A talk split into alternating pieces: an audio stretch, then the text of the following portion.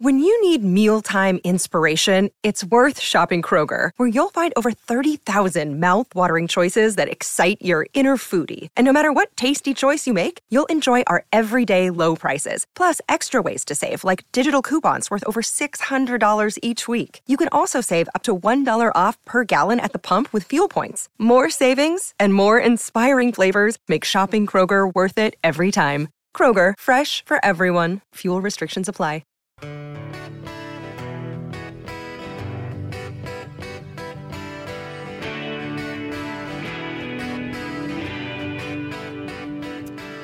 Ah, yeah, rugby league into Vegas. Corey Parker standing by. Have just got word through that Katarina Carroll, the police commissioner, will be holding a media conference in about an hour's time. Um, the inference is, speculation is that she will be standing down. Now, that affects every single one of us. We know that uh, crime in this state is at a level that many of us are looking over our shoulder. Uh, and the police commissioner, uh, very well, she's part of a, well, she's in charge of a service, not a force, a service uh, that is struggling, uh, is under pressure. Uh, and we'll hear what the Commissioner has to say uh, a little later on today as well. Bring you that news because it does affect every single one of us. All right, let's switch our attention back to sport here on SENQ. Does size matter? Well, in Vegas, Las Vegas, that is, our NRL teams will be putting up with some well, some considerable shrinkage. And I'm not talking because of the cold either. The fields at Allegiant Stadium will be six metres narrower than normal. D- does that matter? What type of game will we see? Jason Demetriou said more defence.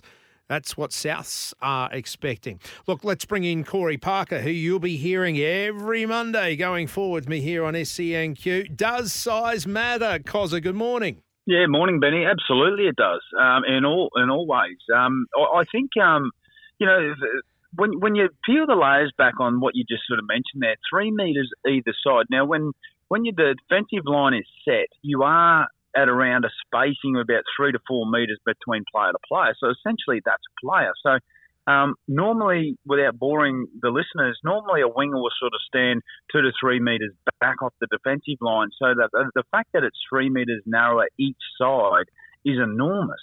Now, how do you counteract that? They've obviously thought, how do we make a great spectacle? Well, there has been suggestions that we'll hold them back 11, 12, 13 metres, which is against the rules because the referees are adjudicated to hold them against 10, not 13. Mm. Um, you know, I think both teams, uh, will, will, all teams rather, will play that power game through the middle. And don't be surprised if second phase play actually really plays a part because that's how you do disjoint a defensive line. So, one, if you can't go round teams, which the Broncos, you know, if you just look at their form last year and even their trial form, have great shape, particularly out of that left hand side. If they can't go around teams, which you would think uh, without three metres either side, you won't. You'll have to go through them. So, um, some really crafty you know, number nines and bring some players back underneath you to really sort of disjoint that defensive line. Second phase will do that. But uh, yeah, an intriguing one. Second phase, and you were the king of that, mate. Those offloads. But I tell you what, I did see in that Broncos Cowboys game is when Reece Walsh he got stuck up the middle, didn't he? He and he and Selwyn, mm. he and Tristan Sailor, that that inside ball. It was almost that Cooper Cronk, Cam Smith, Billy Slater, um, yeah. yeah, up the middle. So is, is that the tactics that we're likely to see in Vegas? Well, I, yeah, I, I think so. I, I, you know, I'd be sort of leaning more towards your power game off, you know, the likes of Payne Haas, Paddy Carrigan, and the likes, you know, Jensen. And then if once you've got some ruck speed off the back of that, well, then you sort of all bets are off. You get those quicker guys in and around the ball, uh, playing back against some fatigue middle forwards. So, um, yeah, it's uh, it's going to be interesting how it's how it is to unfold because I'm even the kicking game. So you talk about Adam Reynolds, for example, one of the great kickers in the competition. So when they want to hem teams into a corner, they want to keep them in that 10 by 10 box. Well, now that 10 by 10 box that you are so used to yeah. and you kick on, you know, every day when you're practicing is now essentially, what is it, uh, 7 by 7, really, or 7 by 10, not a, not a 10 by 10. So uh, that could play a part too. All right. Well, what, and the in goals are going to be smaller as well, which is is not uncommon for those who've toured mm. and played in the UK. I mean, the the, yeah. in, the in goals there. But how much of a difference does that make as a as a kicker from someone who used to do kickoffs and maybe even con- conversions? I, I I don't know. Yeah, Does- conversions are fine. That's Yeah. that's not going to be an issue. It's still, you know, it's mainly just going to be the kickoff. Yeah. Um, so uh, we might even see some of the new rules. Uh, obviously, with the new rule over the summer that um, you can have a short kick off and have a contest for the ball. Oh, yeah. Uh, you know, same rule as a dropout. So maybe we start to see that a little bit more. But you can adjust your kick off instead of kicking so long, you can kick a bit higher, etc. So I don't think that'll play a huge part. Um, but uh, you know, I, I firmly believe that the you know three meters in either side will play a part for sure. Uh, Corey Parker, my guest this morning, he will be a regular voice on this program as of Monday. Cozza will be in with me. We'll be doing things from nine o'clock. Cannot wait for that, mate. Let, let's dissect what you have written this morning uh, in the Courier Mail, or, or at least the, the thought pattern that's been written around what you're thinking. Yes. All Queensland teams making finals, and, and it was a it was on the radar. You and I have spoken about this off air. I, I think this is a year that it could it could happen for me. The wild card of the the Cowboys. They've got to live up to their side of things. Who's the Hmm. Yeah. wild card for you? Who's the one that that, that may may not make the eight? Who are the one you mo- mo- Well- most worried about? Well, I, I, well, let's just clear it up. I didn't have a lock on all four teams making. I said if there is a uh, there's an almighty po- you know possibility that they will, and there's a couple of reasons for that. I mean, the Broncos, for example, their roster speaks for itself. They played in their grand final last year. Uh, you would expect them to be, uh, you know, if not as good, better than they were. Now, the, the reality for the Broncos, uh, which is what I wrote today, was if they're not prepared to pay that same price that we saw them do week in and week out last year, they just quite simply won't get to a grand final, and that's that's the harsh reality. They've lost four very very good players out of their squad. Uh, they, there's an international well, centre of the year. You've got a, a, a international front rower. Um, you know, Keenan Palasia, who I thought was uh, you know immense. You know, very very much underrated player and an a Origin back rower, known winner. So. Um, someone has to fill that void. So uh, it, my sort of main sort of focus for the Broncos is they got to really nail down on that ability to, to pay that sacrifice and pay the price that what you know what got them there. Uh, the good thing for that is they have trained at, a, at a, an intensity that they know, so that that is one tick. Uh, for the Titans, the Titans have never have an issue, had an issue for me for scoring points. It's always been their mental fortitude or their inner inability to be able to defend for long periods of time. So mental toughness and resilience is certainly something that they have been lacking. Throw Des Hasler into the mix, who breeds that um, in every team that he's in. I expect them to be much better.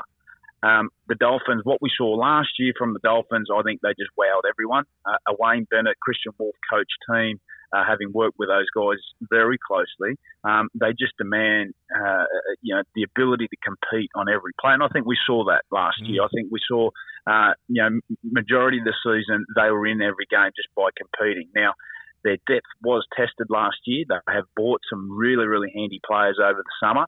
I expect them to be a lot better. And the Cowboys, as you touched on two years ago, went within a whisker of playing in the grand final. Yeah. They weren't prepared to pay that price that I've just mentioned about the Broncos the following year. And what happened? They didn't make the grand final. So their roster hasn't changed too much in the last two years.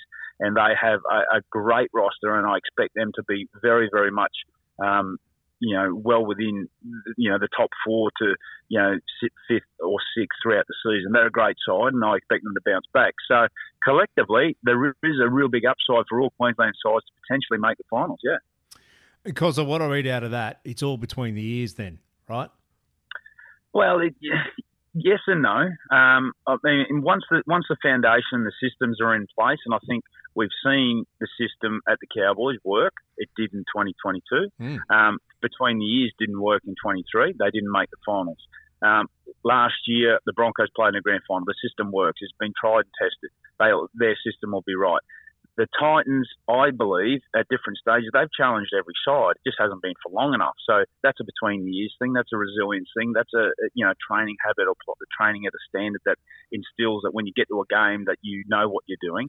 Uh, and for the Dolphins, uh, well, you know, if they can bring that attitude that we saw every week last year. Um, with a few better players, Herbie Farnworth, you know, Jake Averillo, and, and um, Tommy Flegler and the like, uh, well, there's no reason why they can't be at the, you know, competing for a top eight spot. So, um, it does play a part between years, but some systems do got to work and stand up under pressure. It's easy to forget too that the, the Dolphins literally had six weeks together, if that. By the time their World Cup Yeah. players came back and their, Yeah. their big names, and, and what they did for the first half of the season, that's probably why you forget that they only had six weeks together. Well, now they've been together for twelve A months. full pre-season, yeah, been with for, for 12 months, a full pre-season. Um, you know, some new players into their mix, some competitions for spots. You know, that cohesion and connection. Yeah, I, I expect them to be better. Absolutely. Outstanding stuff, mate. Uh, what can we sink our teeth into Monday? What what's been on your radar? Is it rule changes, interpretation? Is it going to Vegas? Is it Smokies for the for the eights or finals? What else has been tweaking your uh, your interest? Yeah, I think after yeah, we can have a little touch on the rule changes. I don't think that's going to play a huge part. Mm. Um, you know, there's there's sort of a debate between the current players and, and the spectators whether the players like it, the spectators don't, or vice versa. So we'll we'll dive into that. Uh, obviously, we'll touch on the uh, results over the weekend. Now, it's really hard to get a gauge, particularly on last weekend's games, because some teams were playing their strong side, some teams were playing their kids. Uh, by the end of this weekend, you would have seen every sort of top line NRL player, and I expect this weekend to be very good. You want to have at least one, you know, one half of football with your top team, uh, all having a go. We'll get a good look at the Titans that we just touched on because they had a very inexperienced team uh, in that trial game. You'll have a good look at the Cowboys and see where they're at. Obviously, the Broncos won't be playing because they're over in uh, you know LA getting ready for that Vegas extravaganza. Uh, so plenty to talk about, Benny. There's always something to talk about in rugby league. Outstanding stuff, mate. We will catch you on Monday. Sounds good. See you then. Corey Parker, uh, plenty to digest there. If you're a Broncos fan, Titans fan, Dolphins fan, maybe from Cowboys country, what Corey said, do you agree with? Do you feel that your team is ready to make the eight? Or are there still some question marks for you? 13 13 55 0467 736 736. What Desi does with the Titans or is doing with the Titans, uh, that is going to be the big question for me. If they can just get that defensive mindset right, then they will be rocking and rolling, I reckon, well into September. Uh, 9.53 here on SENQ, your new home of sport. Thanks for making the switch.